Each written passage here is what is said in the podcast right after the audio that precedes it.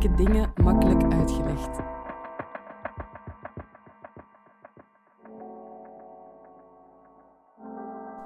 Dit is de podcast van Moeilijke Dingen Makkelijk Uitgelegd.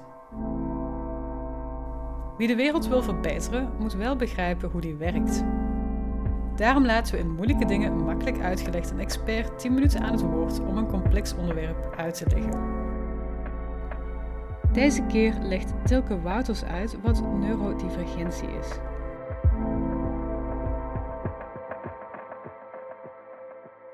Ja, ik ga het over neurodivergentie hebben.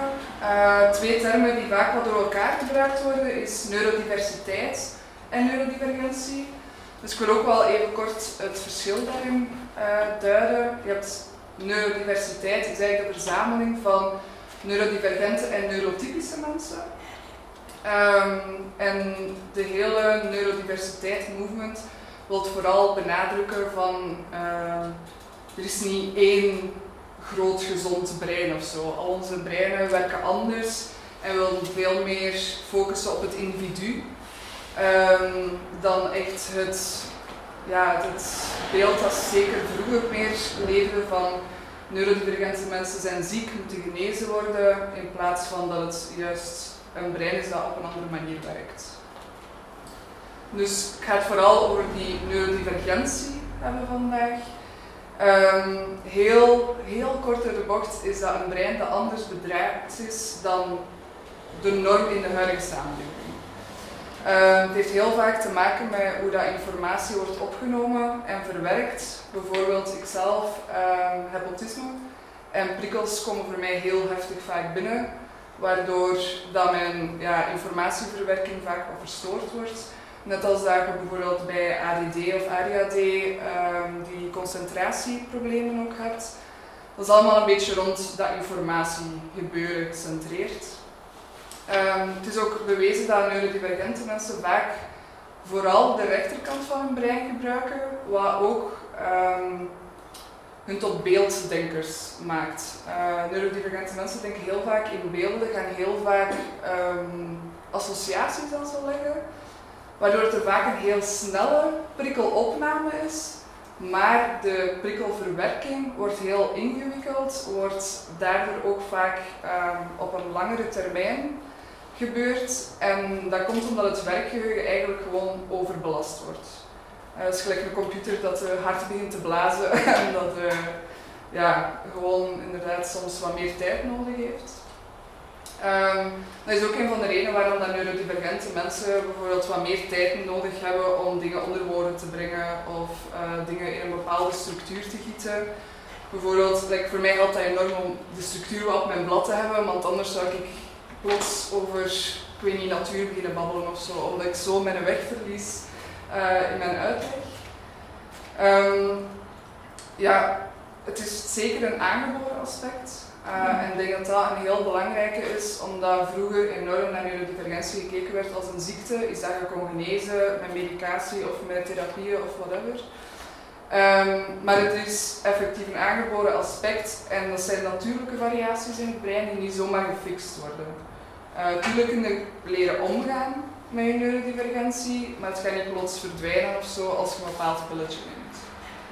Um, neurodivergentie is voor de eerste keer genoemd in de jaren 90, vooral rond het autisme en de hoogbegaafdheid. Maar ondertussen is er geen één ja, uitleg over neurodivergentie met bepaalde termen dat daaronder vallen. Dat kan echt gaan tot autisme, ADD, ADHD, uh, dyslexie, dyscalculie. En daar is geen sluitend begrip over van dat is, zijn de enige termen dat daaronder vallen. Um, ja, ik denk vooral wat mij ook heel nauw aan het hart is, is de activistische movement ook wel in uh, het neurodiversiteitsstuk. Omdat, ja, je merkt wel dat er nog altijd heel veel stigma op rust. Um, en jammer genoeg wordt het soms nog steeds als een ziekte gezien of als iets raar of iets fout of um, ja, waar het neurotypische brein vaak nog altijd als norm gezien wordt of als het doel om te geraken. Um, en dat is iets waar we wel proberen meer en meer van weg te geraken. Um, er is ook wel heel veel discussie over het nut of juist het stigmatiserende van een diagnose. Daar zijn heel veel verschillende meningen over. Ik persoonlijk vind dat het wel uh, een bepaalde richting soms kan geven. Uh, ik heb bijvoorbeeld mijn diagnose van autisme pas officieel vorig jaar gekregen. En ik leg het meestal uit aan mensen van, daarvoor was ik echt tussen een miljoen uh, handvaten aan het zoeken. En door die diagnose ben ik nu maar tussen 100 handvaten of zo aan het zoeken. Het geeft een beetje richting van, oké, het is nog steeds moeilijk. Het is uh, inderdaad ook wel moeilijk om te accepteren soms, het label dat op je geplakt wordt.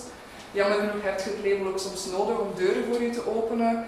Uh, voor bepaalde erkenningen of uitkeringen of gans de administratieve romslomp. Um, het gaat ook wel over soms het minder internaliseren dat je fout is, dat je anders bent. Um, wat ik bij heel veel vrienden ook wel merk, dat er, en bij mezelf ook, want ook de acceptatieproces, dat, dat eindigt niet zomaar, dat je het gevoel hebt van dat je iets misgedaan hebt of zo. En dat je het gevoel hebt van, ach, ik marcheer niet in deze samenleving en dat is mijn fout. Terwijl dat het eigenlijk nog steeds heel vaak gaat over dat de samenleving niet voldoende is aangepast op neurodivergente mensen, maar alleen op neurotypische mensen. En dat kan mij een diagnose ook wel helpen van oké, dit is iets deels aangeboren ook, dit is iets dat in mij zit, maar dit is niet omdat ik iets fout heb gedaan of dat ik ja, uh, bepaalde foute beslissingen in mijn leven heb genomen. En gelukkig worden diagnoses ook wel steeds meer als een spectrum gezien. Uh, bijvoorbeeld de officiële ASS-diagnose uh, is zelfs echt het spectrum aspect erin opgenomen van autisme spectrumstoornis. En dat, gelukkig begint dat ook meer en meer naar andere diagnoses te gebeuren, waarin dat ook weer het aspect komt van die, ja, kenmerken van bepaalde diagnoses uiten zich op zoveel verschillende manieren uh, bij verschillende mensen. Want vroeger, ja, misschien dat dat al bekend is bij bepaalde mensen, de DSM is zo de, de grote boek van diagnoses, waar dat je dan allemaal hokjes hebt, waarin dat je dan dat bepaald kenmerk moet vertonen. En als je dan genoeg uh, ja, hokjes hebt gevinkt, dan heb je die diagnose. En daar willen we eigenlijk een beetje van weg, omdat dat zo arbitrair is. Um, en ik vind het ook heel belangrijk om, als we over diagnoses babbelen, dat we over gendergelijkheid babbelen, omdat er nog steeds heel veel. Uh, en op dit moment ga ik misschien in termen babbelen dat niet zo gewenst zijn voor mensen. Ik babbel niet graag in vrouwen en mannen, omdat ik ben zelf non-binair en dan babbel ik plots niet meer over mezelf en dat is dan iets heel vreemds. Uh, dus ik babbel heel vaak over AMAP is assigned male birth en AFAB is assigned female birth, omdat dat iets inclusiever is. Dus dat je gewoon een beetje mee bent waarop dat je misschien maar rare termen tussen smijt. Maar er is onderzoek gebeurd en het is wel effectief bewezen dat AMAP-mensen vier keer meer gediagnosticeerd worden dan AFAB. Uh, en dat komt door verschillende dingen. Dat komt enerzijds omdat het goedkoper is om AMAP-mensen te onderzoeken. Uh, omdat, zijn stomme dingen, maar bijvoorbeeld hormoonwisselingen van vrouwen, dat dat als een nadeel wordt gezien en vaak dan al uit de equation gehaald worden. En ook gewoon aan het hoofd van organisaties staan nog steeds heel veel um, ja, mannen, eenmaatmensen, die dan ook wel met een bepaald perspectief in het onderzoek stappen en vaak ook wel meer op uh, mensen gaan focussen. Um, en vroeger, helemaal in het begin bijvoorbeeld, als ASS ontdekt werd of meer in kaart werd gebruikt, werd dat ook effectief gezien als een mannelijke stoornis. Dus dat was zelfs geen optie om bij EFAP mensen te gaan kijken of uh, daar gingen zelfs geen belletjes gaan rinkelen, want nee, dat was een mannelijke stoornis. Uh, dat was heel rigide toen. En het ding is ook wel gewoon dat EFAP mensen op een heel specifieke manier gesocialiseerd worden. Uh, van jongs af aan wordt je geleerd van ja, je bent gevoeliger of je bent wat huiselijker. En dat wordt allemaal als heel normaal gezien. En wordt ook vaker dan in het als het dan iets mis is of je voelt je meer neerslachtig of bepaalde dingen, wordt dat vaker van afgeschoven op bijvoorbeeld depressie of angst. Um, waarin dan bijvoorbeeld ook het omgekeerde soms gebeurt. Als je als EFAP-persoon, als kind, heel dominant en heel assertief bent, dan gaan er alarmbellen rinkelen. En hetzelfde ook wel omgekeerd voor EMAP-mensen. Als die dan juist heel gevoelig worden of dergelijke, gaan er ook pas alarmbellen af. Ehm, waardoor dat ook wel heel specifieke mensen dan diagnoses krijgen, of ja, waardoor dat ook wel heel veel mensen gewoon buiten de boot vallen. Ehm, ja, ik denk ook daardoor dat AFAB mensen ofwel niet gediagnosticeerd worden, ofwel heel laat. Um, en dat zorgt voor heel veel nadelen. Daar komt vaak dan depressie bij kijken, daar komt uh, eetstoornis bij kijken, uh, een heel lager zelfbeeld, omdat je hebt het gevoel dat er iets gaande is. Het gevoel van er klopt iets niet, ik marcheer niet goed in mijn omgeving, maar ik weet niet wat er juist aan de hand is. Vaak, ja, als, zeker als de omgeving daar niet echt taal voor heeft, voel je ook heel eenzaam. Um, ik zelf bijvoorbeeld, doordat ik ook wel vrij, op je 26 of 25 gediagnosticeerd word, is vrij laat. Um, en ik denk, moest ik als kleuter, wanneer ik heel wat kenmerken al vertoonde, um, gediagnosticeerd zou geweest zijn, zouden heel wat problemen in mijn leven ook wel kunnen voorkomen zijn. En ik denk dat dat een heel jammerlijk iets is, dat uh, vooral dan bij EFAP mensen gebeurt, Um, en ik weet, ik heb nu onlangs gehoord bijvoorbeeld bij de DSM, ehm, gaan ze de hokjes nog strikter maken. Um, wat voor mij absurd is, omdat er al te weinig gediagnosticeerd wordt. dus er is wel echt nog heel veel werk aan de winkel. dus ik denk als ik wil dat jullie iets meenemen vandaag hieruit, is het enorm van dat we weg willen zo van het ziektebeeld of dat er één gezond brein is. Um, en twee, dat er die ja, gender, genderongelijkheid nog heel aanwezig is. En dat we te snel bepaalde kenmerken aan genderrollen gaan bedelen. En dat daar nog heel veel werk aan de winkel is.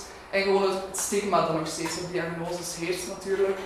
Um, ja, als ik zeg dat ik autistisch ben, ja, je trekt wel een bepaald beeld dat mensen van u hebben, dat vaak ook helemaal niet klopt. Want hoe dat autistisch vaak in media bijvoorbeeld getoond wordt, is heel EMAP specifiek. En EFAP mensen vertonen vaak heel wat andere kenmerken.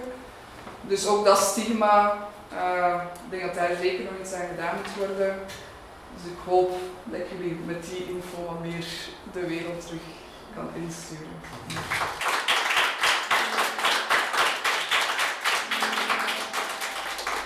Deze podcast is opgenomen tijdens de lancering van Fresh Faces, een sprekersdatabank voor experten van 30 jaar en jonger.